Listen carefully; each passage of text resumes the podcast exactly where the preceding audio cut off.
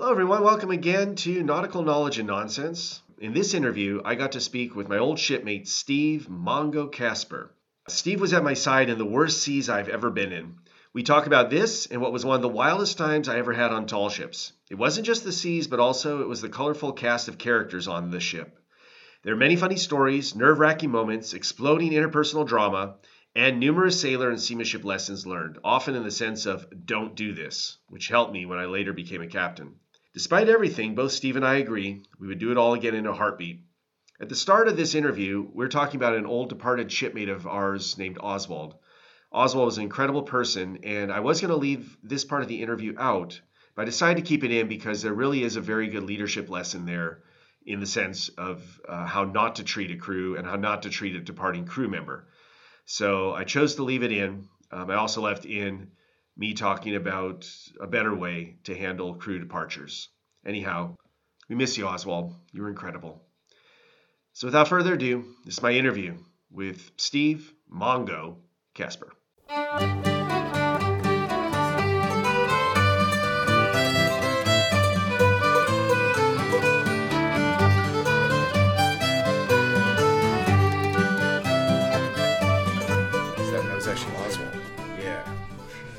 Os, Oswald was like, he, I loved that guy so much. He's a great guy. Young Oh, kids. He was a great guy. The best with kids you've ever seen. He hated kids. like, and he was the best teacher that we had ever. I mean, he taught me just watching him teach, uh, you know, and I've been teaching, I taught in Japan for three years. I taught, you know, like, like I had a lot of teaching experience. And I, and I was about to get my teaching credential, like, you know, six months later, I think I was about to go. So I was like comfortable teaching. But man, I learned stuff from him. He was he was the best with kids, such a good shipmate, such a nice guy. But I learned I learned something though because the way that he was forced to leave the boat, um, it, it was interesting because here you had a crew member who was really popular, right, with the whole crew and really great teacher, had so many positives, and yeah, he screwed up twice. You know, I get it. You know, fair enough. You, you, you get so hammered drunk you don't come home. That's a real worry. That's a real problem, right? But it doesn't mean you end it the way it did. And unfortunately, captain at that time, I remember this like it was yesterday. Like we were we were out sailing, and you know they do like three cheers, like three cheers for this person. So they had like a two week trainee was leaving. You know, like somebody who was like, yeah, I hadn't been a crew member for months, like Oswald. And I had three cheers, and captain's like, all right, three three cheers for this person, like hip hip hooray, hip, you know, and and then there was nothing for Oswald, and he was leaving. He was leaving that day. So I was like, so I said, and three cheers for Oswald. Hip hip, hooray, hip hip. That captain called a sail order right then. He stopped it. Yeah. It was just it was just a what a slap in the face. You know, what a and, and so I learned my lesson there because it, because it did. It brought the morale morale of the crew down and certainly that person lost a lot of respect in my mind at that point. I'm Yeah. like, that's just a personal nasty thing to do. Yeah. Why would you do that? You know, think of the crew first Yeah. um, and think of his psyche. You know, your ship, your former shipmate's psyche. Yeah. So, so what I did, I remember we had an older fellow who, former pirate turned merchant sailor on our boats, uh, quote unquote pirate. He he screwed up one too many times. like he let a gun go off right next to my head at one of the ship's uh, Yeah. the swivel guns, which they make that loud high crack that Yeah. just oh man, I, I, I had uh, my ears were ringing, you know, and and that was kind of like I think that was the last straw. There's a couple other things that happened, and so I was sitting. I remember I was like, geez, I got to tell this guy. Like, like, and I had this whole thing all planned out. Like, this is what I'm going to say because this happened and this happened and this happened. And then he found me first. He's like, Johan, I got, because I was captain. He's like, Johan, I, I got to leave the ship. I'm like, really?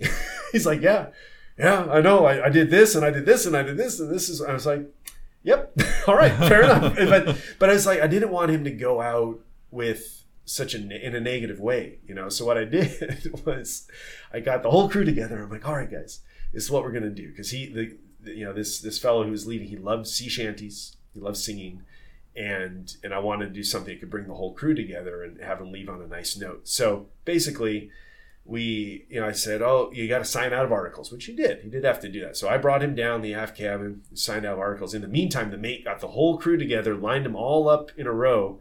Um, you know, his, his bags were already out on deck, so he got the whole crew lined up out in a row. And then when when we came out on deck, you know, I led the way, and then this fellow followed, and the mate says, "Officer on deck," because he'd been he'd been one of the officers, you know, "Officer on deck," and everybody snapped to attention. He's like, "What's this?" And then we all started singing "Leave Her Johnny Leave Her," you know, which is a nice parting song. Mhm. And I remember singing. Uh, I was making up verses, of course, and one of them was because this guy was an older fellow.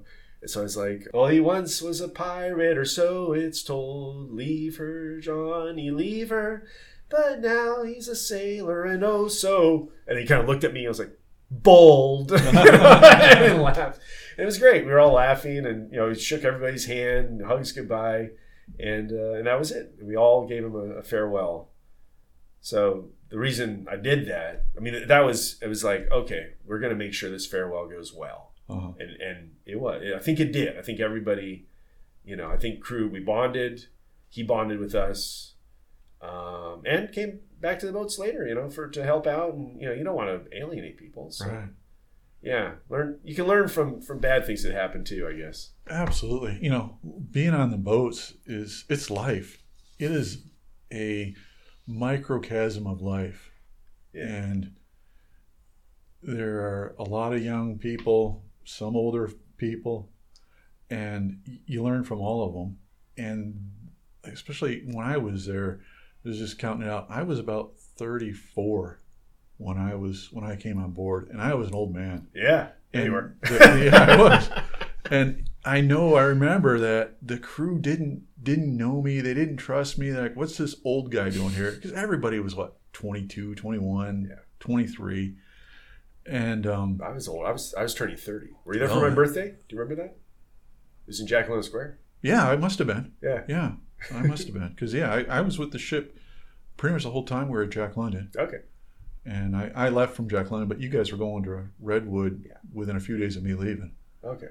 And um, I remember sitting down in the hold. We'd sit down there and have talks. Right, end of the day after dinner, we'd talk about the day and whatnot. And I remember um, Tommy and Elmo. I think especially Black Tommy was like, "Yeah, we didn't know we could trust you or what because you were so much older." And then you were up there in the shrouds, and you know we're taking in the sail, and you're beating on the sail and swearing. And it wasn't until then that we thought you were cool. You were all right. you, you were swearing at the sails like all of us were up there.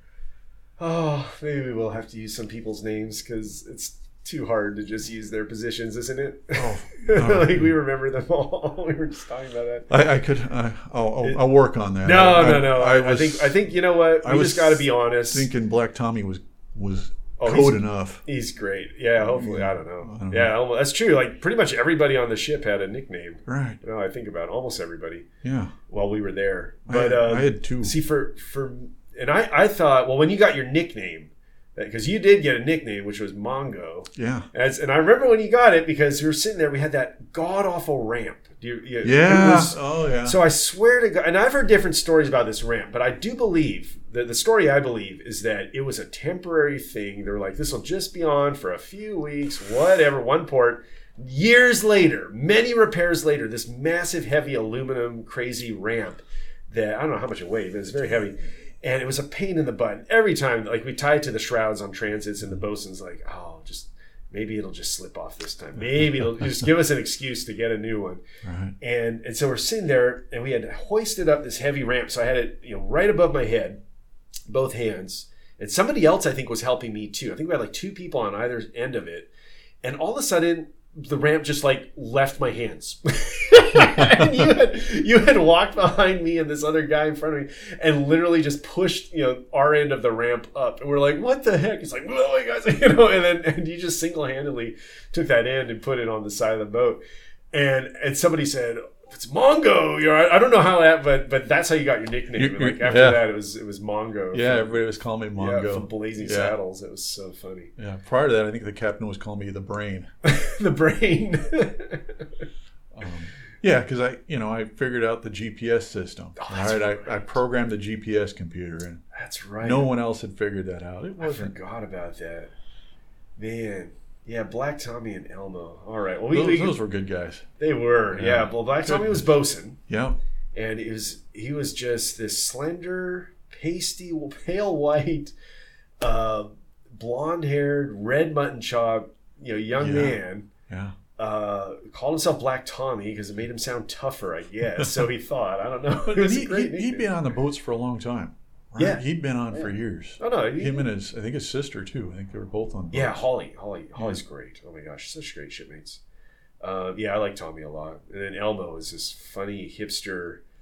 Uh, at the time, he had a cur- little one of those curly mustaches, just just kind of slender, wiry build, Yeah. but but hipster. It was weird. It was funny. It was Yeah. really funny. So you hopped on. You hopped on in San Francisco Yeah. And uh, and then we went to Jack London Square. So yeah, when I first got on, so actually, I should say uh, part of the reason I have you here for this interview is because you were there in the worst conditions I've ever been in, sailing wise, like like like out at sea. That was Right. insane.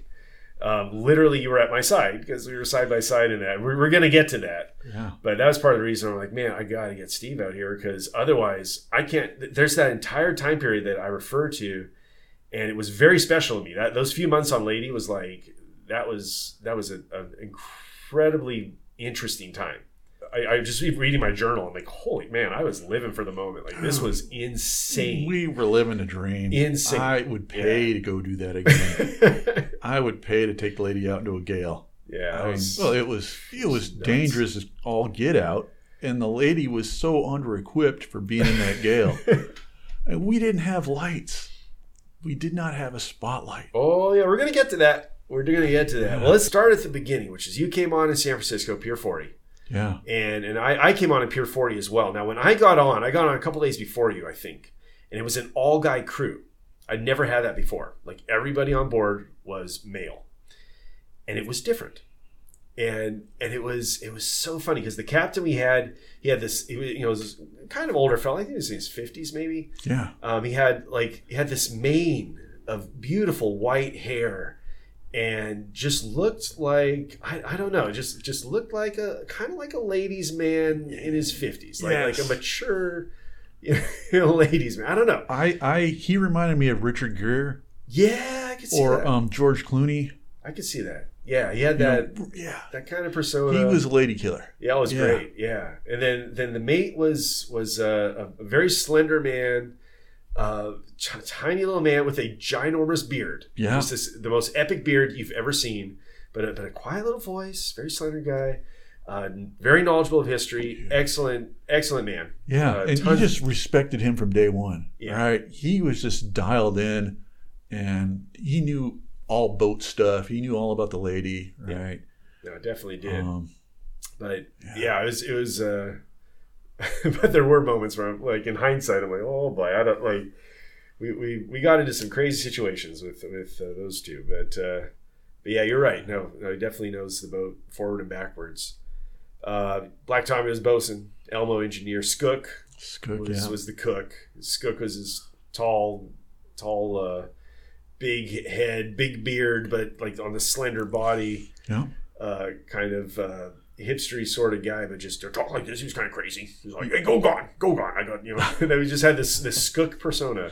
Yeah, and, and he had music, right? He had all the songs Oh, dialed yeah. in back in the day. Oh, he did. then, he um, was so yeah. He knew the Seattle music scene like the back of his hand. Then we had the the steward was the the fellow from the Navy, Yeah, um, and then the purser was uh, was uh, Tim. It was Tim Yeah. who was just solid. He was a Yeah, solid, solid all around guy. solid guy. he he worked in finance, like selling financials or investment financials or something. Yeah. And somehow he got time off of work to come be on the ship. Yeah, and then the uh, the Edco ended up. Uh, it was Pony. Mm. Pony Pony has like the best nickname ever because I, I guess so. The Skook apparently what happened was they were they knew they were getting a new Edco, you know, new person, and the Skook was just like, I don't I don't want a new sailor. Let's let's let's get something else. Let's get a pony. What do you say, pony? Like why why not? And they're like, yeah, let's we'll get a pony. So I guess Pony and, and, and I didn't know Pony's name for like a month. Like literally, I didn't know his name. And and he Yeah. like I guess he came down the dock and everyone's like, Pony, Pony, it's we got a pony. And that was it. That was his nickname. I didn't even know his name for over a month. But uh but yeah, so so when I got on the boat, it was all guys, and they were out at the shanty singing at the Balclutha. So so every month there's this this formal kind of formal semi formal shanty sing that occurs on the the tall ship they have at the Balclutha, and uh, so that's that's pretty neat. So we went to that. Um, not my style. I'm, I'm more of a I like more spontaneous drunken events, but, but still, it's like it was fun. But yeah, it was weird because the guys it was different. It was like we could let loose in it. It's so having women on board is awesome because they kind of keep. I, I find they keep guys in check a little bit. You know, like like Yeah. things can get a little crazy, especially if you get too many of the macho types, which we didn't have that so much.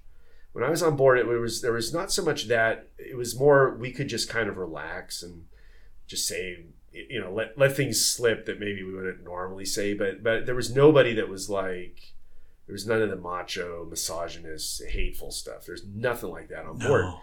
but what I, I remember just there was every so often there'd be like weird like we had a mustache competition which i suppose you wouldn't have if you had women on board Be a little harder. but we're like, yeah, let's do the mustache competition. And the skook, he well, well, uh, the mate, of course, he had like the best overall facial hair. He Yeah, won like best overall beat award. that. Yeah. Best attempt was one of the the young guys could only grow peach fuzz, so it was like best attempt. And then the skook came out. He had the best celebrity facial hair, and it was Samuel L. Jackson from Pulp Fiction. And he like he comes out like looking ju- uh, like a white version of Samuel L. Jackson with the facial hair, Right. and he totally did the whole uh, you know Ezekiel five whatever you know the the, the oh blow away that whatever that was. Say it again. Yeah, Say what again? Yeah, that, he was doing all you. the Say what again? all the impersonations. And oh, what was the one where they did? Uh, uh, and you will know my name is the Lord when I lay my vengeance upon thee, or something. But yeah, so we had that, and then one time I had a friend visiting, and it was all guys, and that was it. The captain, he was going to, he was going, he was going to the Bahamas, because because briefly uh, another captain took over. Yes. And so, our, our but our, our captain, the the the uh, George Clooney, uh, you know, kind of clap captain. He's like, boys, I'm going to Bahamas. Gonna come back. Gonna be married. Happens every time. you know, and so we're like, all right. And and we'd gotten together. The the uh, uh, the steward had, gotten together and got all the guys to donate a pair of socks because I guess the captain was always at, he was always missing socks, and so he'd ask everyone for a pair of socks. So we had a whole bag of socks. Like you know, hey Captain, me and the boys, we got something for you. Here's a bag of socks for you. And I'm like, oh, you guys are the best crew. And then he's like, and we want to play your favorite sea shanty.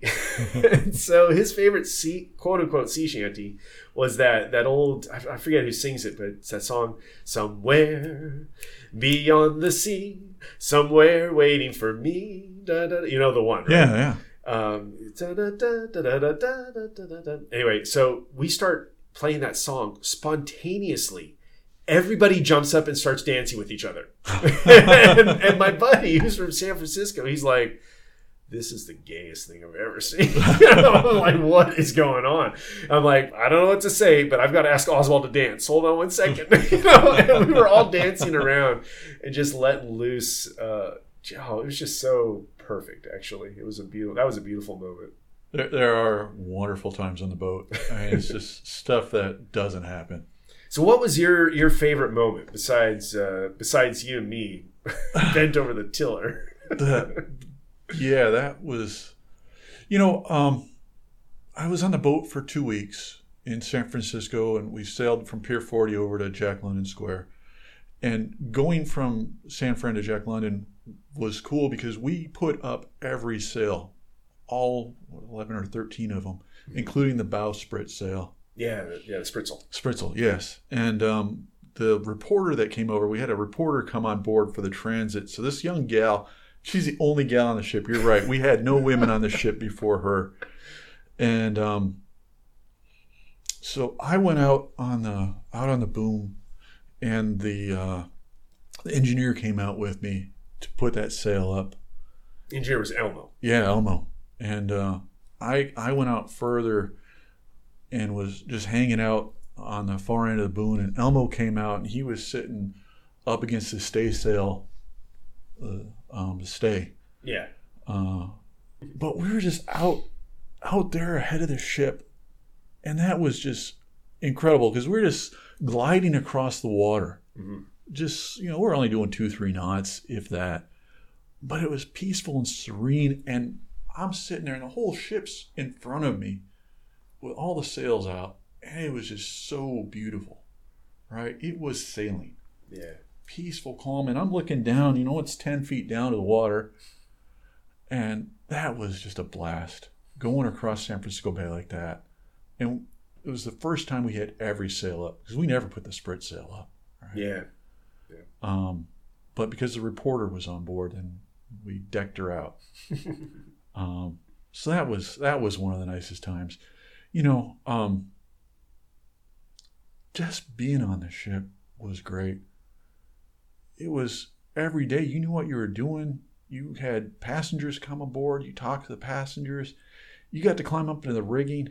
You know, it took me about a week and a half before I climbed up there and didn't come down, and then immediately go into the hold and get some Tylenol because I had been hanging on so tightly that I was tearing the the muscles in my arms every time I went up there because I was Yeah. hanging on so tight. It hurt. Yeah. Um, and I, I got to the point where I figured it out where I could just hang on my hands and, and lean back and hang on the structure. And I wasn't killing myself every time I went up there. Yep. Um, when you learn to go to climb up the, uh, The futtocks. yeah, Yeah. The go, go climb around the to the platform. and get on that platform and you got your confidence in how to do that, then your life changes. Yeah. Then you've become a sailor, right? Prior to that, you're an amateur that's trying out.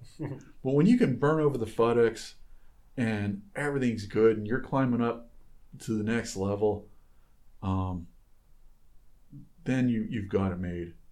And you can climb up and down the, the little guy up there. Um, The, the ratlins or the futtock shrouds or yeah, I guess the, the futtock shroud. yeah, Yeah. or, or there's, there's the the gallant. To, to go into the Togallant. You have the the the futtocks to gallant as well. Yeah, going up to the Togallant. Yeah. And uh, Yes, you have those those to gallant shrouds. yeah, those shrouds they're narrow. They're Yeah, they are. and there's only like three of them, and then you're there. Well, there are only two up on the to gallant. Okay, yeah, maybe yeah, there's there, only, there's only two, and there's three for the the top for, for the. yes. uh, I meant there's only like two or three platform. steps. There's two Yeah. two lines. Oh, yeah, down, right, there's 2 you're or right. three steps, and then you're Yep. stepping over onto the Togallant, Yep. um, and hanging off of that guy. Yeah. That was when you can do that, you got it made. All right, if you can go to the Togallant, and I'll go to the Togallant all day long now. I love going up there. A, she's easy to furl. hmm That's true. You can do it solo if you really have to. You could furl her solo, but um, you're on top of the world. Yeah. You know, it's that stupid Titanic thing where the guy's out there are saying, yelling he's on top of the world. You're up in the Togallant. You're actually on top of the world, Yeah. right? You're 90 some feet in the air. I say it's as close to heaven as sailors get. Yeah, and it's it's beautiful, right? No, it really is. You look down at the ship, you can see everybody down there like ants climbing around. um, that, love that. Yeah, that's one of the best things about being a sailor. There are so many stories. Like I, I had a lot of fun kind of prepping for for this because I, you know, I, I so I wrote in my journal. I, I really captured a lot of the moments in my, in my journal. I could I could actually see my excitement in the writing. You know, there were points where it's like, oh my gosh, this is really because I kind of did all after the fact, but I could tell when I was getting excited about things. you know. But uh, but let's let's so we well so we were in Jack London Square. Yeah. I did write that Steve and I went out to uh, to Heinold's First and Last, which is like the greatest bar ever. It's this 19 this bar that's older. It's one of the oldest bars in California, and it, the floor it's in Jack London Square and or, or nearby, and the floor is sloped from the 1906 earthquake, and it has bric-a-brac from over a hundred years. It is awesome.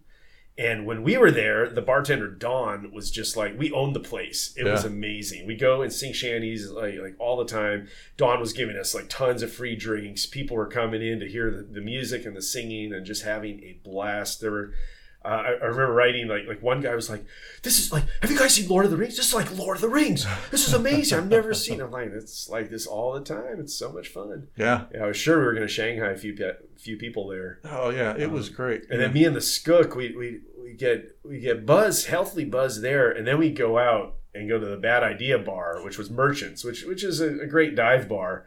But every time we went out, we're like, this is a bad idea. Oh, we, we should be going back to the boat now. And, and, and, and so we started calling it, Skook and I called it the Bad Idea Bar, but it was uh, it was a pretty wild, fun place. yeah, I never Yeah. made it over there, but um, it's And a bad idea.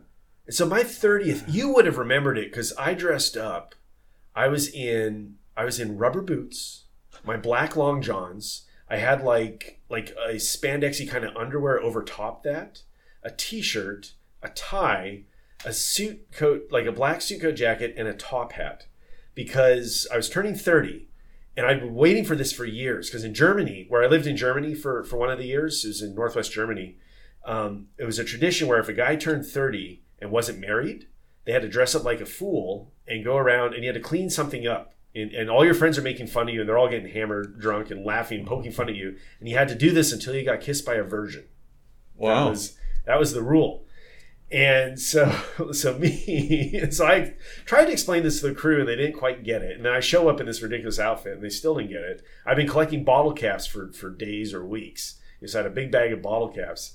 And I spill out all these bottle caps in front of the the Heinolds, and they're still not quite getting it. And then and then the uh, the steward started saying in a German fake German accent, he's like, "Oh, Johann, you silly man, had you been married, this wouldn't be happening." And then everybody started poking fun at me, and they started like kicking the pile of bottle caps because as you get close to being done, they'll kick it. And and of course, I went out on a Sunday night when there's not a virgin in sight. This was a horrible idea, and my backup plan was to kiss Tiller. Do you remember uh, Captain Maya had a, a dog named Tiller? Yeah. this cute little pit bull dog that he found on Valentine's Day walking in the middle of the highway. It was like saved this dog's life. Uh, but Tiller wasn't having it. I was like, oh man. so, so then at that point, the steward, the steward came up to me and he puts both hands on my shoulders and says, Johan, there's something I have to confess I've never told you. I'm a virgin. And boom, he plants one right on my face, and I was like, "Rah!" And and I swear I saw a flash. Somebody has a flash of that moment with my eyes like this big, flailing. As he did that, it was so Oh, funny. that's awesome. Yeah. It was so funny. But yeah, that was my 30th. It was pretty crazy. But yeah, so then so you left us. We went to Redwood City. yep. Um, that was hilarious. Oh my gosh. I think I remember I think I could be wrong. Yeah, so the one captain he must have come back because because we had a substitute captain when when um, when the the um because he left for the Bahamas. I think he came back because when we were headed to Redwood City, I remember we passed Chieftain and the captain was like, "Should we moon the Chieftain?" And we're like, "Yes, let's do it." So- and then the steward he climbed up aloft and we're like, "Hey, are you?" Or, what, what are you wearing? He's like, don't worry, I'll have my harness on. And he gets up and he's wearing like this blanket around himself. And you know, he had to wear harnesses when climbing. And so he clipped himself in and throws away this blanket and is in nothing but his harness. It was so nuts. And I remember looking over at Chieftain and I feel like, I think it was that moment because they had actually shanghaied a, a few, you know, young young ladies like, like like, hey, come on, join us for the transit over to Redwood City or whatever. And I just remember thinking, like, we are such a bunch of pirates. Like, this is ridiculous. Like, we go into town and all we do is drink and sing songs and like, you know, spend all our money, and then we just grab people and drag them to the next port. Like, it was just, it, I was just like, we are pirates. Yeah. Um, but oh, and and I'll have to get, I'll have to tell. I have a great pirate story involving the captain and one of the young guys. Um, uh, shoot, might as well tell it now. It was so funny. I'll never forget. We were, we were in the aft cabin, and the the captain. It was, it was like three generations. There was the captain. There was me, who was in my like thirty years old, and then this young eighteen year old young, young man. And we're all sitting there talking, and we start. And we're having a legitimate, you know, we had a few beers, but we're, we're talking legitimately about pirates, like real pirates. It's the aft cabin of Lady Washington. You know, it has that, that chart on the table and built into the table.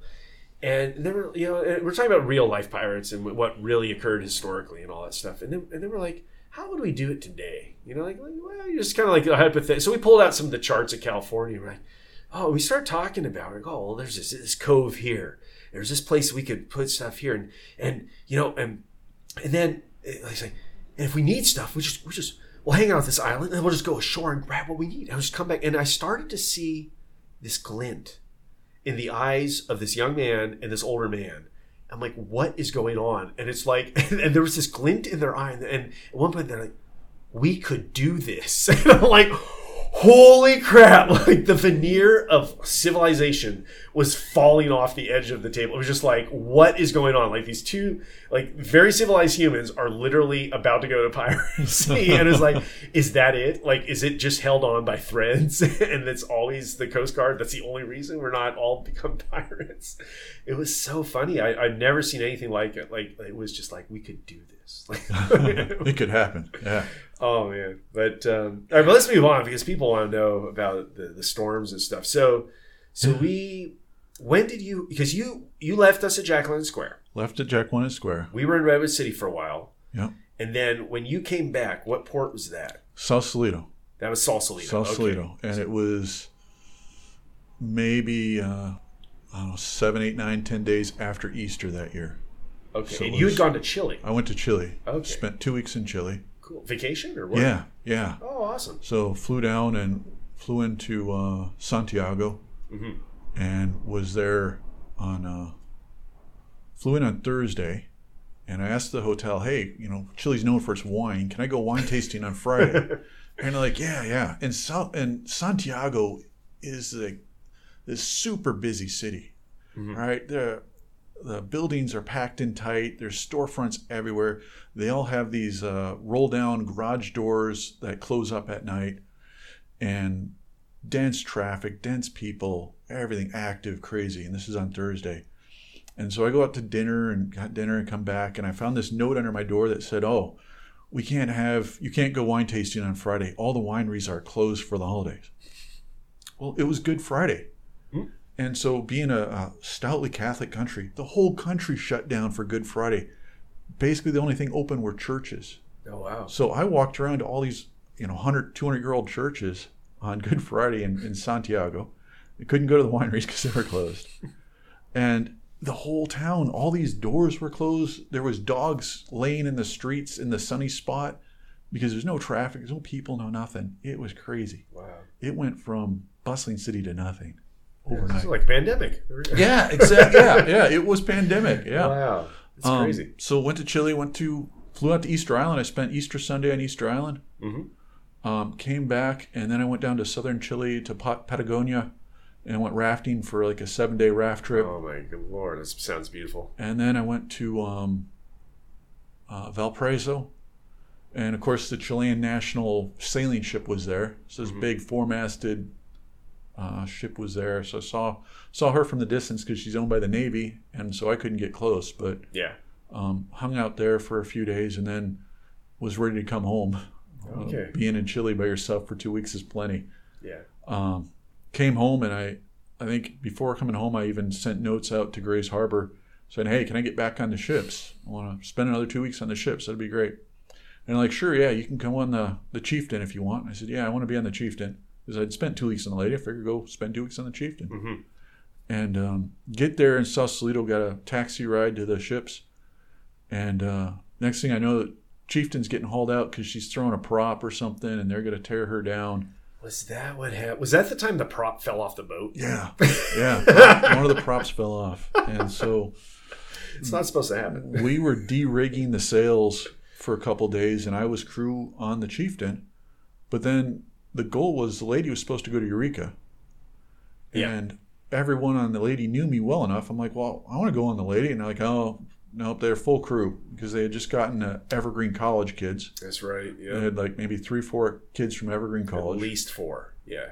and um, they're like, now you got to go on the the chieftain, and then they're like, well, you're not an employee, so you don't have insurance to go in the boatyard here on the chieftain. and then uh, they're like, well, we'll figure it out. We'll, we'll make you an employee or something. I'm like, all right, well, this sounds great. This is not what I signed up for. Right. And then I think the captain of the lady and the bosun, maybe um, the uh, the mate and the engineer, you know, the, the senior guys and the lady are like, no, we need Steve. Yeah. And so I, I the captain of the of the chieftain came up and said, Steve, yeah, we got Red Rover. You're going over to the lady. So I'm like, all right, great. So I packed up and walked over.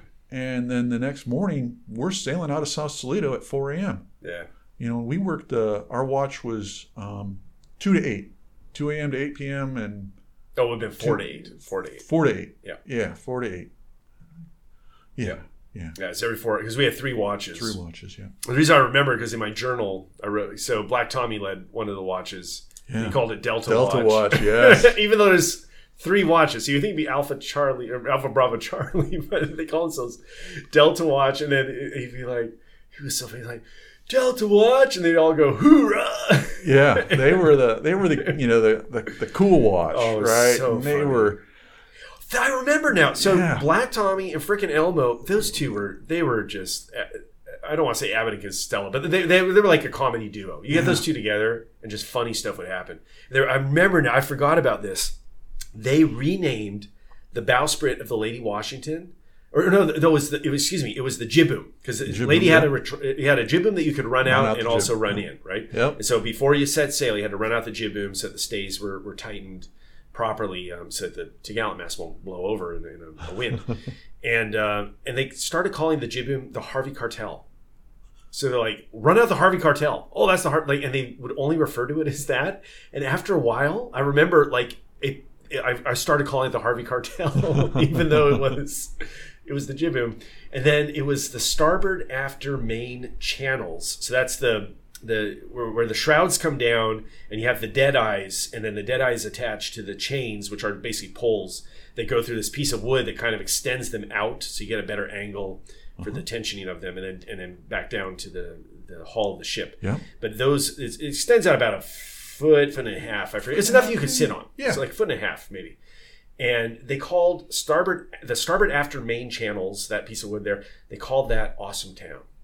I was like, you mean all the channels? No, just that one. That's the only place. That's Awesome Town. All the others have to be referred to by their normal nautical name, and it was just, it was ridiculous. But oh man, Black Tommy, they uh, oh man, it, there was uh, Elmo one time, and this, this actually shows you the captain. The captain had he had a there were very good moments of leadership on board, um, and some some questionable, but but but this one was a good moment where I forget what Elmo had done. To, he had moved Tommy's stuff or something It- because you had the the cable tiers, which was the forward you know part of the ship where the paint was and all the bosunry tools were located, and then you had the engine room, which was in between the aft cabin and the main hold. So it was like aft cabin, engine room, main hold, forecastle, forepeak. You know, is where you know, where the or the cable tiers is what we called it, uh, where Tommy's thing was. And so Elmo had done something to the cable tiers, and so Black Tommy just like I see him, he's furious, and he's got a he just gets a one of the bucket deck buckets, fills it with water,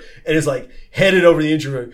He effed up my whatever, whatever it was. I remember I'm gonna screw up his engine room, you know. And then boy. and then Bruce just takes the engine room hatch, plops it down, and sits on it. Is like Tommy, calm down. you know, like, like, he didn't say calm down. He was like, Yeah. Tommy, put the bucket down.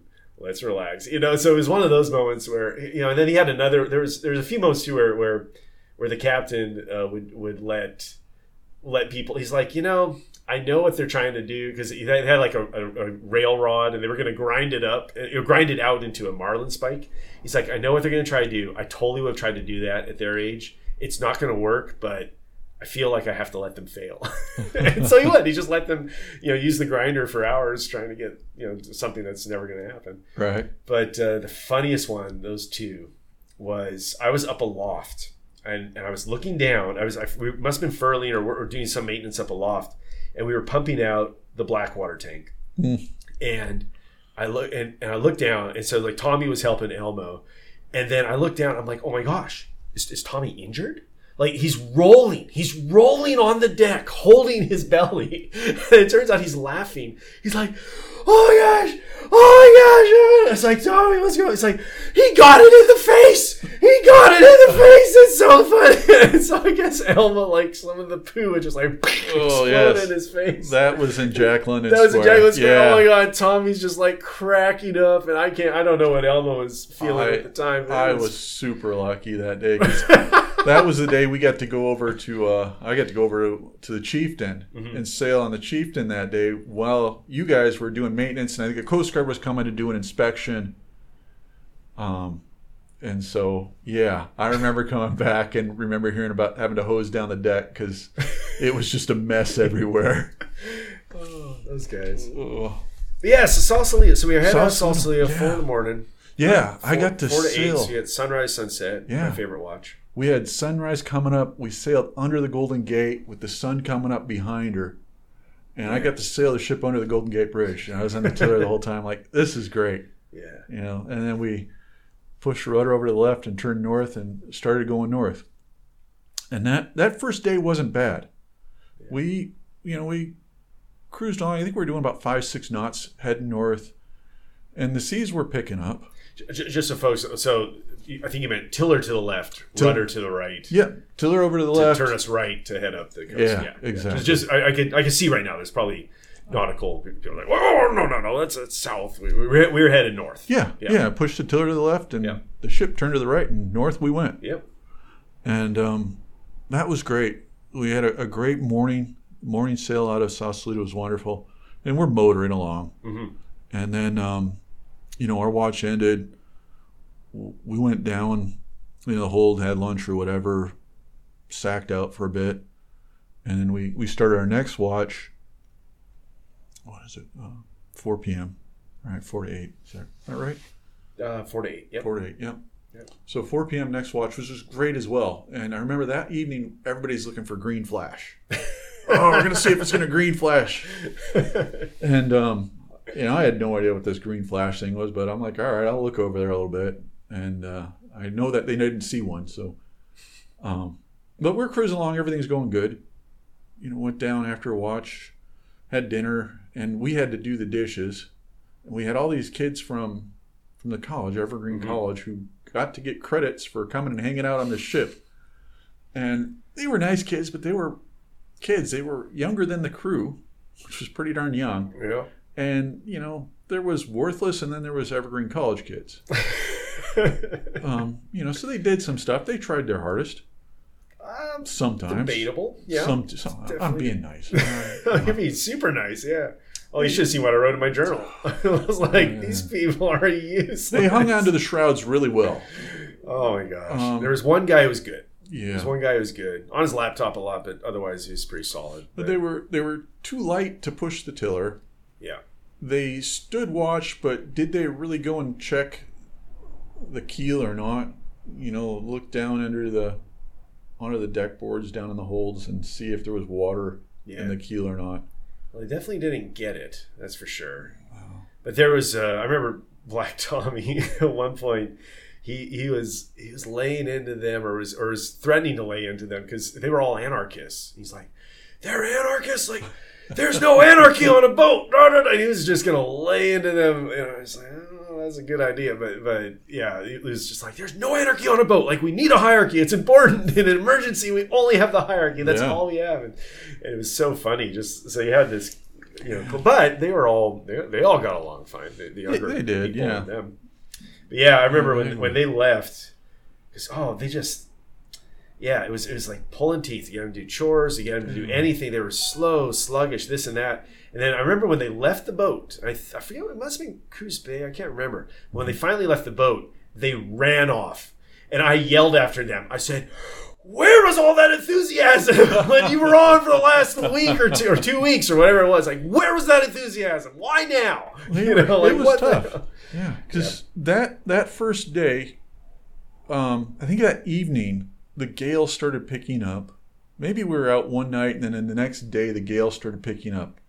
And it would have been a light gale at that point. It Yeah. wasn't a full gale. It was it was like or, or wasn't it heavy? It, it was, a, it was a gale. light gale. It wasn't Yeah. bad. because we were stopped in our tracks for half a day. Yeah, that was the second time I think. The, the first No, that was the first time. I remember watching lighthouses not move yep. during my whole watch, and then coming up there the next day, and that lighthouse was still there. Yep.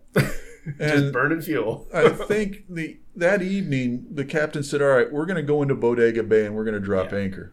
Yeah. And so he spun us around on the top of a wave, and we went right up into Bodega Bay, which was beautiful and calm. It was a great, this great bay. And we had to get this 300 pound anchor off the side of the ship and over the rail. Yeah, it was the lunch. It was only it was it was over two hundred. I think it was about two fifty. Yeah. So a relatively small anchor for a two hundred ton ship.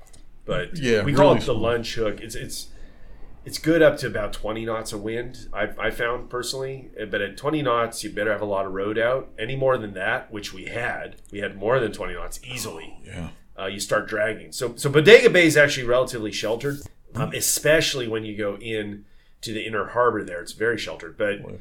But uh, but from the swells and stuff from that direction, it's great. Unfortunately, the wind still was coming over those cliff faces, which are, are pretty substantial. Um, but it was enough that we were still dragging. So we dragged across the bay twice. Twice, yep. And then, unfortunately, by that point, it was getting to be dusk, and the Coast Guard said, oh, "Okay, you can." I, I- I'm assu- I think the captain was on the radio with the Coast Guard, and they finally said, "Oh yeah, come on in. We'll give you an escort in." So we were coming in at night. So Yep. by the time we finally got, because it took 45 minutes or more to get that anchor back, especially in those conditions. So Yeah, we're, we're on the windlass, cranking that thing back in a foot at a time. And there's two, three hundred foot. we had everything out. I'm sure. I would, Oh. I would hope. Um, I, I remember I was sitting on the tiller, and the first time we dropped the anchor, and we had two captains. There was Yeah. a, a guy who joined. He was the captain's friend, but he was teaching sail training on schooners or whatever there in uh, in San Francisco. His first name is Dave, and I know his last name. I won't say. it. okay. okay. He's a nice guy. Yeah. Um, real good guy. And um, I tell him, hey, we're dragging the anchor. He's like, no, no, no, we're not. I'm like, yeah, I grew up on boats in Michigan. we're dragging the anchor. and sure enough, yeah, 10 minutes later, you know, bring the anchor in. And Yeah. we, we went out back into that bay and dropped it again. And then, yeah, we were talking to the captain was talking to the Coast Guard. And Okay. we didn't have a light on that damn ship. We did not have a spotlight. well, we had two spotlights, none of which had been charged. Yeah, it didn't work. So there's that was a failure there. And Um, and then when we came in, it was at night, and this is a port that, to my knowledge, so going into any place at night is is always going to be trickier than daytime, almost always. Um, and it's just it just is what it is. And Bodega Bay especially because when you look on Google Maps, you know you, you look and you can actually zoom in and see the individual pilings. You can see how narrow that channel is.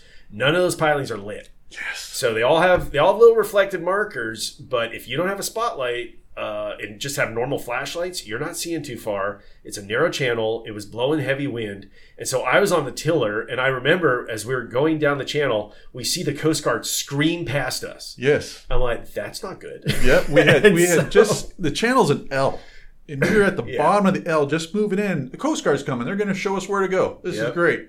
And the Coast Guard keeps going, and everybody's like, "What?" Yeah, they're like, "We got to rescue. Sorry, guys, you're on your own." We're like, "Oh crap!" And so I'm on the tiller, and and I remember I wrote in my journal because I guess one of the guys was on the stern line, and you know he's he said, "Oh, Johan, you were a beast on that tiller." But it was just like I remember I was like huffing and puffing by the end because it was just the captain was having to go hard over, switch your helm, blah, blah, you know, we back and forth, back and forth because they'd have somebody would shine a light on one of the reflective Yep. you know pilings, and then and then they would move it. And it's like that's not how it works. Like when you're coming into a place, you shine on it until the person who's in charge says, "Okay, I've got it. Show me the next one." You know, but Yeah. you don't just take your, you know, oh, you know. And so he had no idea where the channel was, or very, very minimal idea. And so he's constantly, oh my god, it was, it was the We, craziest. everybody time on the tiller I ever ran ran down and got whatever flashlight headlight that they had, and I had this little mag light that you know it's just a double AA battery mag light, two two AAs, and the batteries are nearly dead, so Yeah. it's barely putting out anything. And that was the one good thing about having those Evergreen kids on, Mm. is this one gal she had really good night vision, Oh wow, and she could see the pilings and would call out. that's great. and um, you know I was up, you know, basically up ahead of the, ahead of everything on the on the forward rail, Yeah. and we're yelling back, you know, green to the left, um, green to the right. Where's the red one? well, it's supposed to be on the right, but we see a green one. Jeez. And you know, going up that night, I um, I swear the captain said we went aground at least twice. Where Really? we, we got kind of in the shallows. We didn't Mm. we didn't go aground, but we got we Yeah. are bumping Yeah. bumping the bottom, and then you know it seemed like a half mile mile up to the the little harbor oh, it's and the it's- marina there, It's a long run. Yeah, and um, it took forever. we got up there and you could see the marina off to the left where all the private boats were docked. Mhm. and then there it looked like there was a, a boat ramp. And then next to the boat ramp there was a long pier. And it looked like the lady could go in on either side of that long pier. And it was lit up. And i'm like we're going there. This is great. We're going there. And the captain just keeps the boat going east past that Huh. and we went past a bunch of covered um, covered docks boathouses Yeah. and then the the bay gets shallow, Yeah. right? And I'm like, what are we doing here? And then finally, the captain turned us around, and we went and docked where I thought we should go the first right off. 'Cause It's light. It's Yeah. a big dock. There's a fuel dock there. We can fit. It'll be all right. Man. So we, we, we docked there, and then the next morning we moved the boat over um, to another pier in the marina, and there's big seals on that pier. Mhm. Big, massive seals are on that pier, harbor seals, and uh, and that was good. It was it was nice because we got to take showers in the marina, which is always a luxury. Mhm. And um, we had a little maintenance on the ship to do. Some Oh, we- yeah. we, tied up some stuff. Yeah, some blocks are broken. There were a few, like a few things broke. Yeah, for sure. it was pretty mar- minimal that time. Yeah. And then the captain got on the phone to the office, Mhm. and the office was yelling at him, "You got to get going!" And the captain's like, "No, the swells are too big. We can't make it." And like, you know, you got to go go up farther. You're just not going out farther past the swells. Yeah, I remember that conversation. It was, oh, and he's like, yeah, and the winds, you know, there's a worse system coming through. So, well, those are just thermals coming off the land. It's like, no, they're not. Like, yeah, we were. It it was that was crazy. Now, luckily, the leadership in that organization has since changed. So. So that, that type of stuff never happened while I was captain, nor nor would I've let it captain. I mean, like, basically, my lesson learned there. That I'm I'm so happy in a way we had that trip because n- number one, I I mean it's obvious. Like now I can say definitively, well, no, on this date, look at the conditions. This is what the boat was doing. So Ah. you want to send me out of those conditions? I'm not going to do it. That's stupid. Yeah. Like you want me to burn fuel, waste money? No, I'll just try to earn some money in this town while we're here. You know, Right. like so as captain, I could say that, but and be like, okay, yeah, tw- Lady Washington, twenty knots of wind on the bow, going into the swell and bow. Not you're gonna gonna you're gonna go. You can still go like uh, you know a knot, knot and a half. One knot. yeah. 25 knots, you're stuck. You're you're not moving. 25 to 30, you're not moving at all. Any more than that, you're going backwards. And that's and I can say that definitively. You know, so uh, with with that engine, I mean, you know, obviously change the engine propeller, who knows, right? Yeah. But but so yeah, so that was uh it, it felt I was like, this is how the people in World War One must have felt. Like they just saw their buddies get blown away. You know, charging the the, the, the German trenches, and now it's our turn to go again. Like, why are we doing this? Like, Yeah. like, it was so yeah, it was crazy. And we're like, wow, we're going out in worse conditions, which we did. Yeah. it- And the sea stowing, I, I wrote about it in my journal, where it's like my first watch, I volunteered to do the boat check, be- and I spent literally the entire hour sea stowing stuff. Everything was untied, and th- and this is before you know I was relatively new to boats. I mean, because 2008, I started 2000 beginning of 2006, essentially. Huh. You know, or, or end of you were my expert. You were the guy that trained me. I know, You know? And I was. I mean, Yeah. at that point in time, you know, but but a few years later, like I, I, you know, I, I'd been on totally more like like three four years later, they had checklists before going out to sea. I'm like, oh, let's do that. The military does that. It seems to work. It worked in World War II on the bombers, and Yeah. you're like, why don't we have a checklist? This is what gets sea stowed, rather than you know. I remember one captain hmm. saying, just imagine the hand of God coming and shaking the boat. It's like that's not useful. Like, why don't we actually secure the hatch this, so this, this, yeah, somebody doesn't lose Yeah. their head when it goes sliding off? You know, That that first trip out, the first time we went north out of out of San Francisco, the main hatch was secured really well, Mhm. and you know you could undo the little hook, pop it open, squeeze squeeze your chest up over, and get out on deck, and then shut it, and everything was good. Yeah. And I remember because I slept right under the main hatch. There's a, the stairs come down. I was next to the stairs, and the hatch is over those stairs yeah, and it was dry and warm down in the hold in the main hold no problem the second time was a completely different story but And what people have to understand about the Lady Washington, so most boats have hatches and, sta- and compa- they're called companionways. On land, we call them stairwells, but they go fore and aft.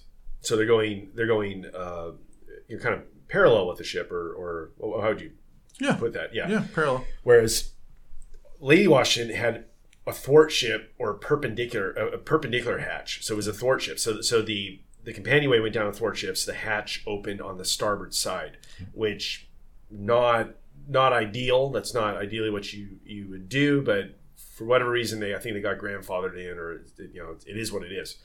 Um, but it does mean, yeah, if you take a swell on the starboard side, it could very easily like, splash in. So you, you're not opening up that hatch. You, you're you're keeping it shut most of the time, and Yeah. they had like a lee board in to Yep. to keep swells from coming over, which it needed. Yeah. Oh, despite that foot and a half tall hatch, yeah.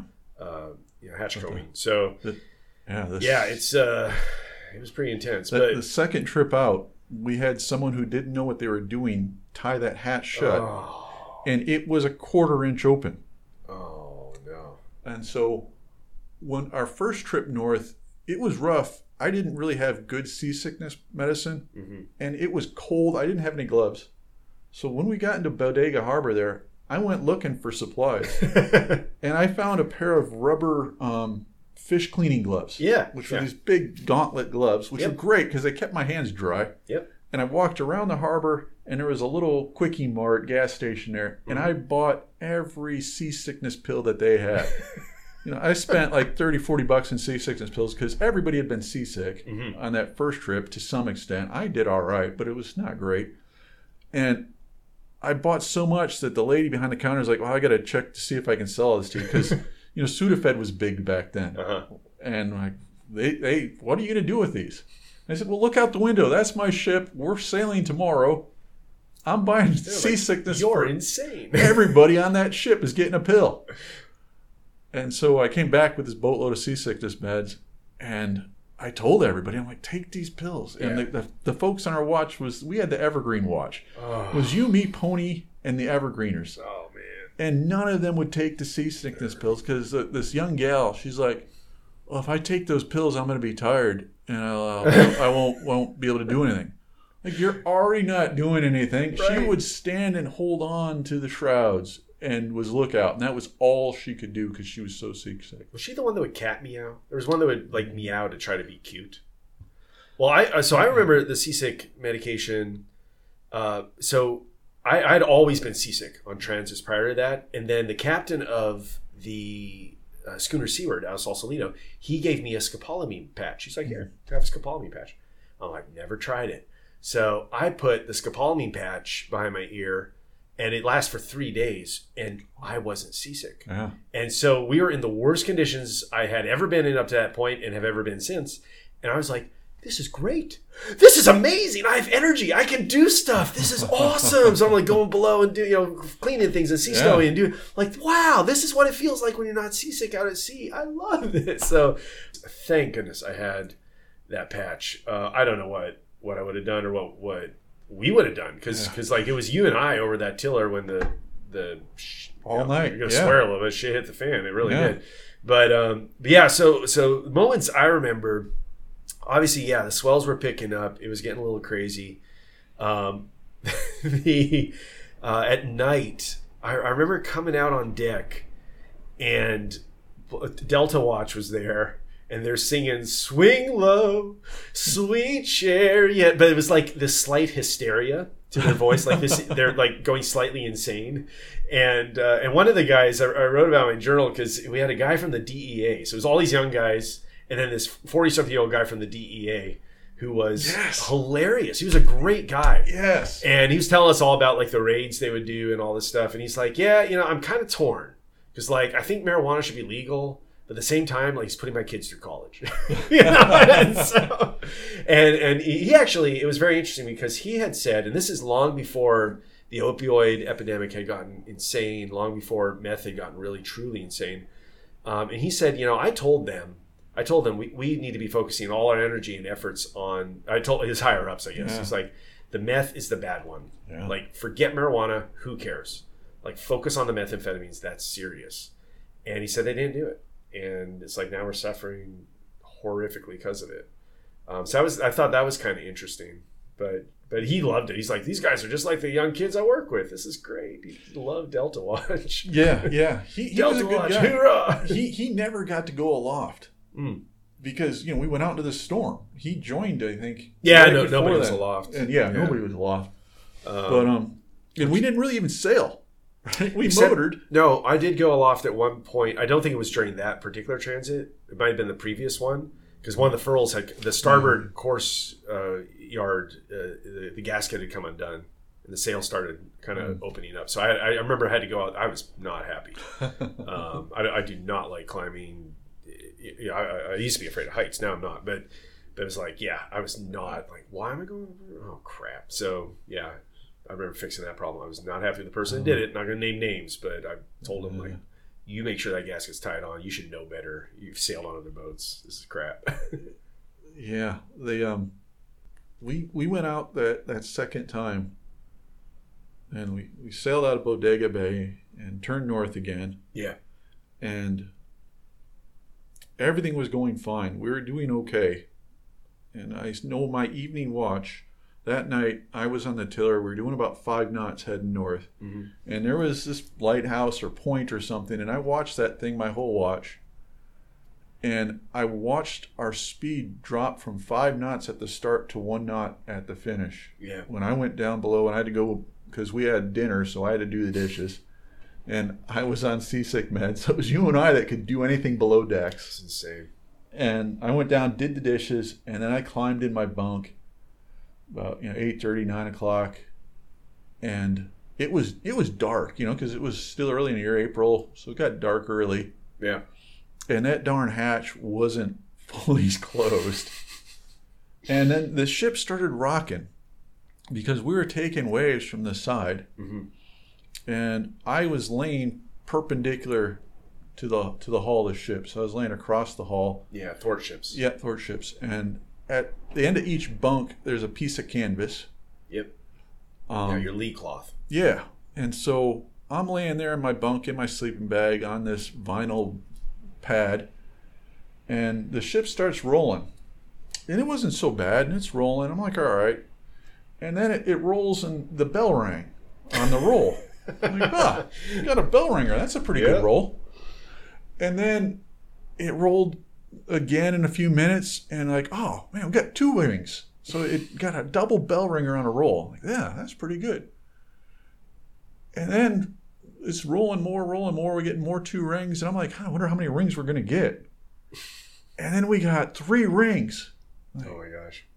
and at the same time, I slid on that vinyl pad into the next cloth. Boom, and you know my feet hit that cloth, and it caught me. Oh wow. Yeah. And the relief skipper was in that bunk, and I figured I just slammed into him. It was either the relief skipper or the DEA agent guy. Okay. And so I'm like, damn. And then we, we rolled back, and thankfully, there was a, a A-frame sign that was in the bunk at the head of my bunk. And I mm-hmm. grabbed that sign and held on to it for the rest of the night because we just kept rolling. And I was counting three rings, and then we got a four ring. I was like, dang, we got four ring roll. That's a pretty big roll. Yeah. And what I learned later on is the crew that was on deck said that they saw they saw us hit the water. With the course yard. Yeah, with the yard. The yard dipped into the water. So I remember that one as well. So that particular swell, I was in my bunk, and I was on, I was in the forecastle. So I was the port forward lower bunk in the forecastle, and that swell hit, and so the entire port side of the ship jumped up, and the guy above me, who I won't name, all the crap from his bunk, he hadn't put his lee cloth up, he hadn't properly sea stowed his gear. All of it went flying across the forecastle. I went sideways up into my lee cloth. Like I literally had that lee cloth not been there, I, I swear to God, I probably would have been thrown across the boat, crashed my back into the mast, and been, been killed or, or seriously injured. No, I'm serious. I'm not joking. Yeah. Like like I got hurled into my lee cloth sideways. I'm like, like holy crap. And all the stuff went sliding. And of course, I'm the only one not seasick in the forecastle. So like, oh god. So I had to clean all his crap, shoved in his bunk, put the lee cloth up, and I come out on deck to like give him a hard time, and their eyes are just big. I'm like, guys, is everything okay? And this is like minutes later, like, Johan, we dipped the course yard. And what people have to understand, it's not just like we had the course yard squared up and the boat dipped 45 degrees, so therefore it dipped. No, no, no. They, they were braced. So Yeah. we dipped more than 45 degrees. We were like, it was a, a big roll, uh, especially for, for that boat. Yeah. So pretty pretty crazy. And then by time daytime hit, we were going backwards two knots at one point. Like literally, like, I think by the time so you knew it was getting bad when where they're like standing orders when you get up on deck, you know, grab a Type One PFD. So those are the big like you're going overboard PFDs, a personal flotation device or life jacket. Um, so grab those, um, have your harness on, clip into the lifeline, and you're staying clipped in at all times on deck, and report immediately to the quarter deck uh, before you go anywhere. So it was like it was getting really serious. And eventually, what happened? The entire crew was out on deck because the captain. I remember we were sitting there, twenty foot swells. It's like eighteen to twenty foot swells, insane wind. You know, forty five knots sustained, gusts. Who knows what the, what the gusts were? And and it was the entire crew out on deck because we're going to make this turnaround. And the captain's like we're going back to bodega bay like screw this you know? But i remember one of the sailors saying captain are, are you worried? Are you, are you, scared at all? He's like no i'm pissed off. We shouldn't be out here. This is Yeah. stupid you know? And and so we're going backwards two knots Yeah. like, while trying to motor directly into this crap. You and me where we were over the tiller. We, with the tiller rope had been worn bare to wire. It was just there was nothing but the cable left and, and the rope itself because it had a lock and people weren't aggressive enough and it was just such big swells anyway that the lock was basically scraping the rope part off. So it was me with my bare hands holding on to that cable. Um, and and you with your weight and strength and like leaning over the side, we're both leaning over this tiller, leaning over the side of the boat, and you're telling me it was surreal. It was just like these giant swells, heavy wind, and I'm just holding on, you know, for I don't know how it must have been over an hour. It was, it was a long time. We're trying to just keep that bow into the swells. We, we were four hours. Four hours. yeah. Okay, well, I, I didn't leave that position that whole time. you're- And, yes, and you were telling me all about Chile, and, and like, and I'm, Yeah. I'm like, Steve, this is kind of thank you. This is like, I, I like this. Is this calming you? Like, yeah, it's kind of helping me. you know, telling about my, my trip. You, yeah, your you trip. were you were just you were at the back, you were at the stern, I was at the front. We're both leaning on that tiller and holding on to the side of the ship and just looking over. And we'd go over the wave and then down, Yeah, and that where the trough that we're just in is gone. Mhm. Right, you can't see between the troughs of the ship, and then we climb There's up water, the next yeah. And you know it looks like the scene from Gilligan's Island where the ship's going to sink. You know, when they're opening opening intro to Gilligan's Island, where you get oh, the the it was the skipper and I, right? we were bundled up, hung over that side of the rail, yeah. and yeah, we just stand there and wait for our first mate to say shift the tiller, and we'd both walk around that tiller and push it with all our weight and our might and get it hard over to the other side and then hang on on that side. And it, it seemed, I really remember on the port side that we were on that port side all the time, it seemed. Yeah. We went over the, the starboard side a couple times, but mostly around the port, Yeah. just trying to turn into the waves. Yeah, just keep All the bow into the waves. That was it. And, just um, just uh, just because you didn't want to go sideways. That's for sure. You didn't Yeah. want to broach. And we had our our evergreeners up there on watch, just hanging on, and they were worthless. Well, no, I think by that point everybody was on the quarter deck because when we when we went to make the turn, I remember he's like, "I want everybody on the boat on deck." I mean, it was serious. It was like there was some concern that we were just going to go over and that was it. Yeah. So, so So- he wanted everyone on deck so nobody would be trapped below. It was which was a good move. Yeah, it was right at the end of our watch because I remember sitting there looking at my my my watch on my wrist, thinking, "All right, it's eight a.m. We're done. We can go and retire." Nope.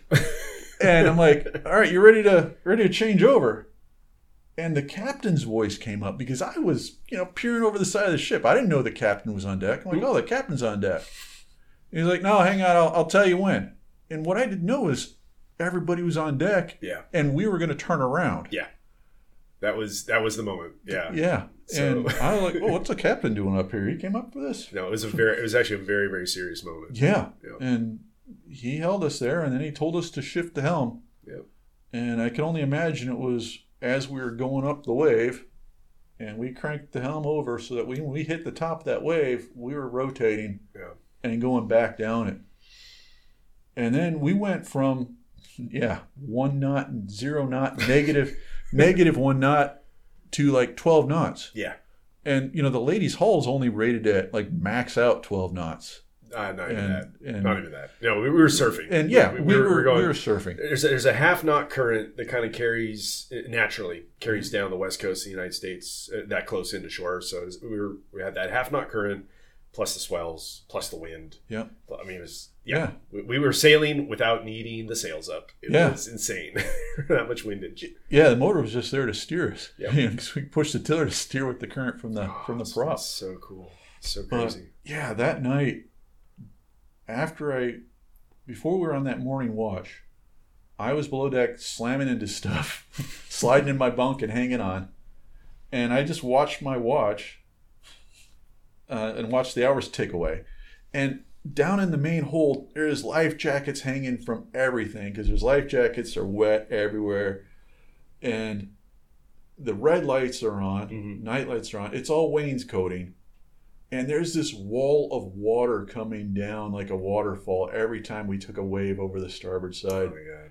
And it's just a sheet, a square sheet of water coming Why down. didn't anybody adjust the freaking hatch? you know, if It's I not that was- hard to do, If I knew, if I knew then what I know now, I would have went up and done it. right? But I'm like, well, shit, we're just we're stuck with it. I guess. And that- this yeah. wall of water would, and you're looking through this wall of water at the red lights and the wainscoting. Right, Yeah. Joanna Gaines would love the Lady Washington. It's all wainscoting, and, and I'm like, this is a freaking Titanic. There's water coming in the hold, and there's red lights and there's wainscoting. I'm on the freaking Titanic. Ah, it was a crazy And- trip. It was fun. I'm thinking at least the ship is 100% wood. It's going to be hard to sink a wooden ship because the darn thing should float even if it's on its side. It should still float for a while. yeah, That was pretty epic. It was pretty epic for sure. Yeah, I remember at one time the there was so much water in the keel in the bilge Mhm. that the captain's like the the darn bilge alarm keeps going off, and so I had to go up in the folks hold with uh, with Elmo, Mhm. and I I stood there and ran the pump while his head was down in the in the bilge checking the water level. Right. Um, that was maybe one of the times I wasn't on the tiller. Well, it's hard, you know, when, when the water's sloshing that much too, what'll happen is it'll trigger the alarm as it goes up. So it's not necessarily that we were, I, I did an interview with, with Josh Scornavacchi, who was on the Bounty.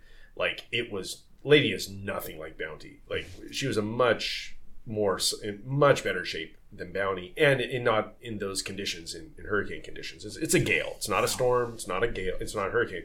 It's still really like, most most of the single hand stuff, you you know, like like semi casual cruisers, when, when they talk about their crazy sails out, they're talking about what we were in. It was it was a gale, so we were kind of were in a pretty heavy. sw- I mean, it's, it's, it's, It was a big gale. It was a yeah, full on gale because Yeah. when the first time we were out, it could be like- worse. I guess what I'm trying to say, it could be worse. It was one could have been much worse. when we went out the first time. and we got into Bodega and we went out again. It was two flags. that was crazy. Right? Yeah, it was no, it- two full flag, full gale. obviously we shouldn't have gone out the second time, but at the same time, I'd pay to do it again. it made for great stories, I right? would pay to do that again. Well, So now, when did you depart the vessel? Was it Coos Bay? Did, did you make it? We- to- no. or Crescent City. Crescent City. So it took us 10 days to go from San Francisco, and then we were supposed to go to um, Eureka. yeah, we had to skip your. and we skipped Eureka and we went into Crescent City.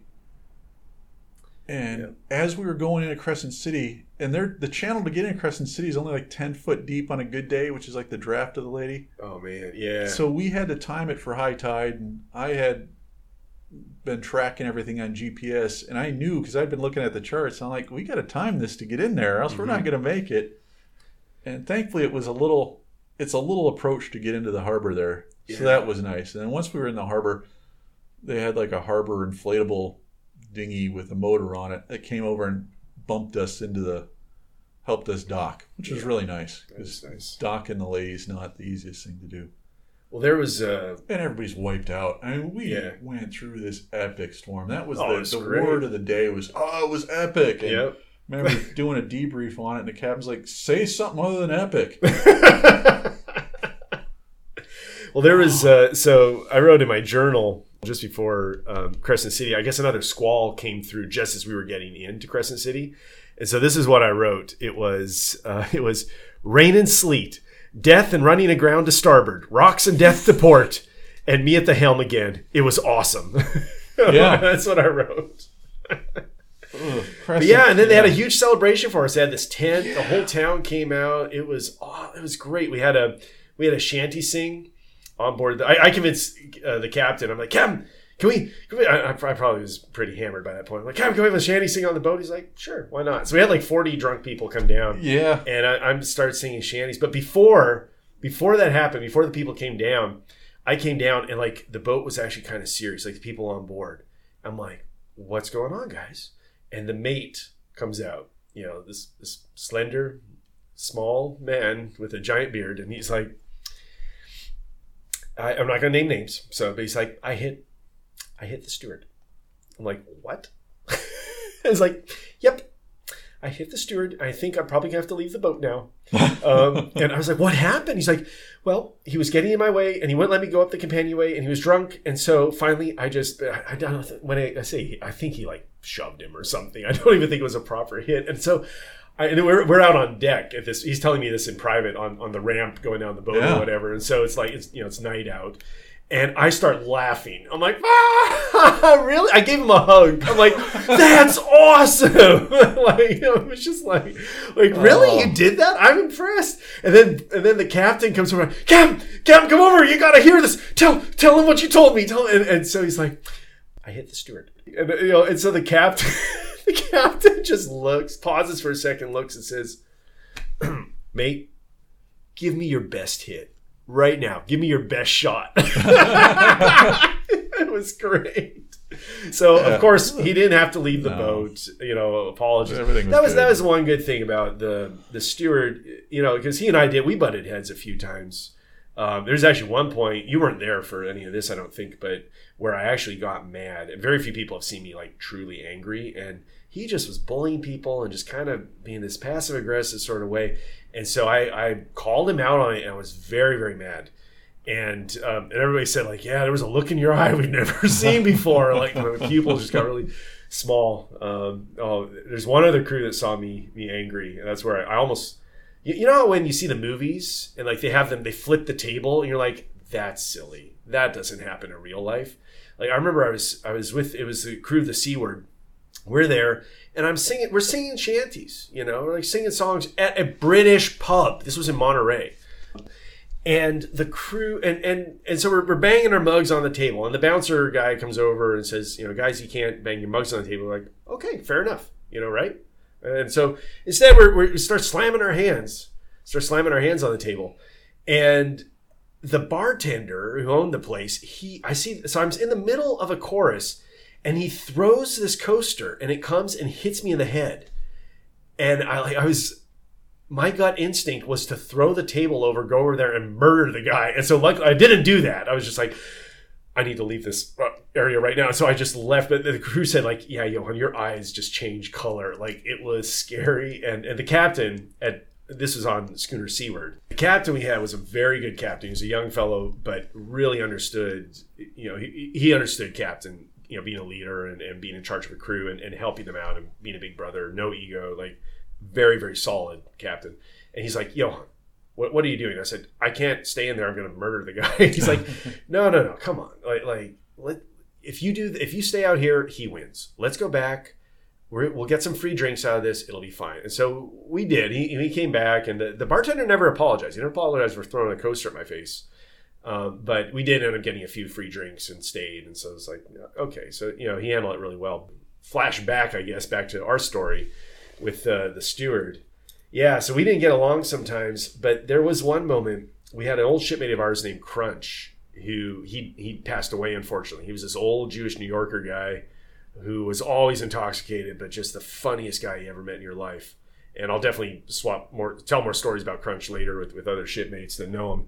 But I remember he died, and the steward, and he, well, actually, after after that night where I was angry, he came, uh, you know, he, he found me in the folks. He's like, you know, Johan, I was really worried last night. Like, I thought you, you might hurt me or something. You're darn right I was going to hurt you. Like, yeah, like I started yelling at him again. Like, what are you, you know, what were you thinking? You were out way out of line. You were a bully. You were acting ridiculous. That.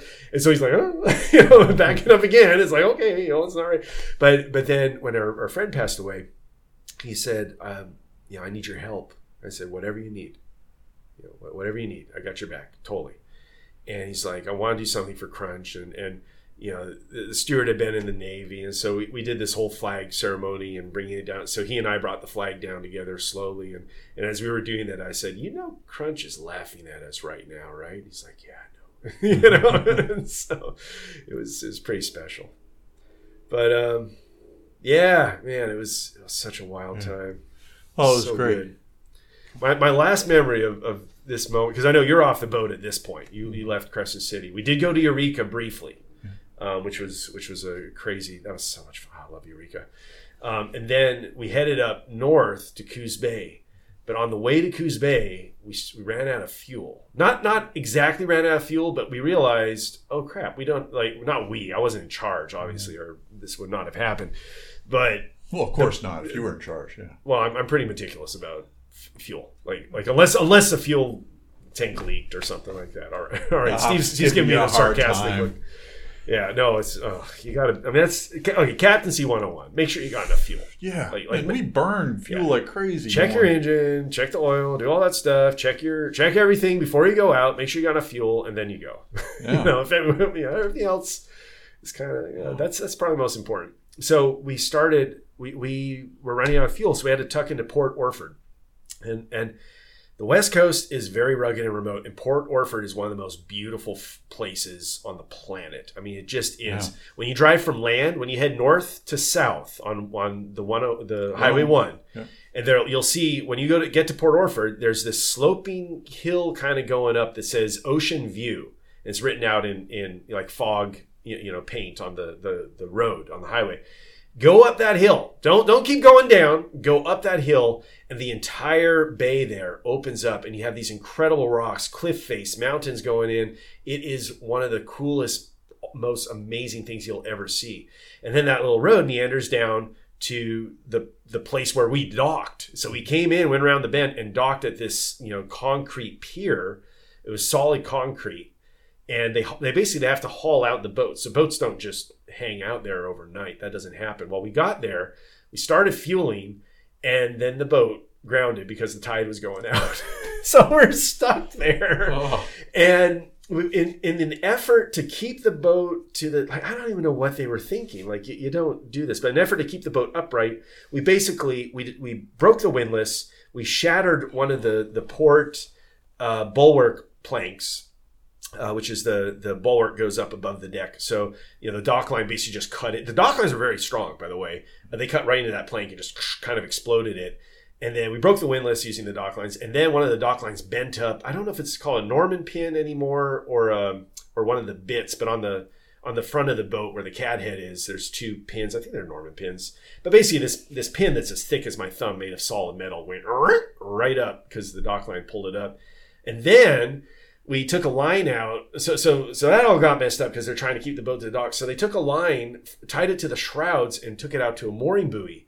Well, knowing what I know now, and I probably should have known it then, but I'm not the best. I wasn't the best with rigging at that point. Um, that's so we had careening strops. So the ship had ropes built in to the top of the mast that were designed for that very purpose. So rather than tie it to a flexible shroud that's not as strong, that's flexible, you could tie it straight to the mast on these careening strops that go down. Uh, that's what they're designed for. So a lot of blind leading the blind. Anyway, long story short, we we didn't break anything else at that point. We got our fuel and were able to get out once the tide got up. Got to Coos Bay, and then that's when I departed the boat. But uh, boy, it was what an epic time, Steve. I'm glad I'm glad you were there for it. I'm glad Yeah. you joined us. That would have that would have sucked if you hadn't been there. yeah, you you needed me there. Yeah, no, we You appreciate Mongo more, and more good crew members. we needed that. Yeah, no, it, it was great. Um, And you'd pay to do it again. Yeah, I'd pay to do that again. Absolutely. The um, you know, when we got to Crescent City, it was these high school kids that were in like a a special high school program for troubled youth, Okay. and they did all the cooking for the the food that we had at the festival there for the for the lady. Oh wow. And then after that was over, the next day we took the kids out for a sail hmm and we only had like three foot swells. But I was sitting down in the main hold doing the history lesson in the main hold, and there's all these little three foot swells which are nothing. hmm And one after it was like 13 kids, and they slowly take off where they're running up the deck because they're getting seasick and they're throwing up. hmm And they all, I think one of them made it 90% of way through my my lesson before they ran up on the deck too. And so we got up on deck, and then um, we decided to set some sails. So we're gonna go up the main mast and set the, the top sail in the main. And some guys went up and and untied it, and we start hauling it up to set that sail. and it's not opening up because the one kid from uh, from Evergreen he took all the reef lines and tied the reef lines in Oh my god. to gasket the sail. So now the sail is useless. half hauled up. You know the hawser's been pulled about halfway up, Yeah, yeah. and it's tight as can be Oh, yeah. and the sail's not opening. So I, I went up. I was one of the few people with a, a harness on. I went up there, and everything was so tight. I'm like, haul the sheets because you need to take the tension off so I could untie the knots. yeah, ease the sheets. Yeah. ease the sheets. Yeah, yeah. And you know, ease this, ease that. Yeah. And I slowly picked these knots apart, and they were square knots, but they were Oh no, they can't. Yeah, if you they gotten so if they're under tension, good luck. You know, I had to just sit there and wiggle them, and I was up there for 15, 20 minutes. Wiggling them and then the kid from evergreen he was so apologetic Mhm. you know he just thought he was in big trouble like ah, that's no big deal Oh, it was, it was a it was a pain but it wasn't it wasn't an issue at that point he just was devastated like dude it's okay man You were talking about puking. I remember Elmo teaching us how to puke. Like like he had he had like funny ways of puking. So he we do he did the the they had the opera hand. So imagine like you know like, so you go out and like this is if you're really good you can say ladies and gentlemen this is my impersonation of the late Pavarotti you know who had just died and like hand up in the air ah, you know, mouth wide open, like oh, opera hand, and then then there was like the power puke, where like you you got to like do the rock star, like ah, you know, fist out in the air kind of thing, and Oh. puking, and then jazz hands. You had jazz hands, like so if you're not even holding the rail, you're just like doing jazz hands. But Elmo, oh man, and you weren't there for this because this is after Crescent City, but it so out at sea, it gets really surreal. I mean, it's basically sometimes it's just population us. There's literally Yeah. nobody else out there as far as the eye can see. lobster pots Yeah, and so it's like you know, I mean, there's rules, but when literally nobody can truly enforce them, and say, yeah, things. So, so we were there, and I was in the forecastle trying to you know, trying to get some rest or whatever, is my off watch or whatever, and I hear I hear pistol shots. Just like, what the heck? Like you know, I know what gunfire sounds like, I know what cannons sound like, and all that, but I'm like, that's that's too high pitch. That's a pistol shot. I get out on deck, and I, I just see this surreal moment where there's Elmo. He's uh, he's on the quarter deck. He is wearing a pink dress, no shirt. You know, this rolled down pink dress. His his hipster tattoos are showing on that that wiry kind of scrawny hipster body, and he has his little mustache, and he's wearing a Viking helmet with horns. And he's holding a replica 1800s replica pistol that apparently was the captain's replica pistol. And one of you know the guys are all eating apples. His watch is eating the apples. And he says, "Pull!" And one of them would like throw an apple, and he like try to shoot it. And I'm like, "What are you doing?" And he's like, "It's my you know it's we're out, it's my birthday. We're out at sea. I can do whatever the f I want. Now pull!" Boom! You know, it was just like. I said, okay, I'm going back to bed. Like, it was just so surreal. Yeah, all good times. All right, Steve. Well, I don't want to keep you forever, but uh, thanks for sharing these Oh. stories with us. we could go on for a couple more hours We definitely know. could. I, I hope, folks, you found this entertaining. I hope it hasn't turned you off the tall ships. It's it's so much fun. It's so it's can be crazy out there. Uh, yeah, it's a great time, and uh, hopefully, you know, I think Lady still does volunteers and takes volunteers on and does training programs. So if you're looking to that, Lady Washington, Grays Harbor, great organization. Like I said, leadership is not what it was. So um, their their safety is is very good, and and uh, you know we we got checklists now. We got procedures for everything. Um, definitely, when I was there as captain, that was the rule. So yeah, check it out, folks. Uh, check out check out my kids' book, uh, Yeah. Greatest Captain in the World. Not about me. It's a great little kids' book, I think. I don't know, I'm biased. What do you think, Steve? Yeah it's a nice book yeah There we go. Yeah. All right. So you got an endorsement there. yeah Um, and yes, check out the kids' books uh, and the the sequel as well, Greatest Captain in the World Too. Uh, support us on Patreon, and if you can, that would be great. And I hope everybody had a great time listening to this. Take care. Wishing fair winds and a, f- a following, sea, and hopefully, hopefully not the following seas we had. Yeah, they were fine once they once we got with them following surfing sea. There you yeah go. All right, all right, folks. Take care. Fair winds, following sea.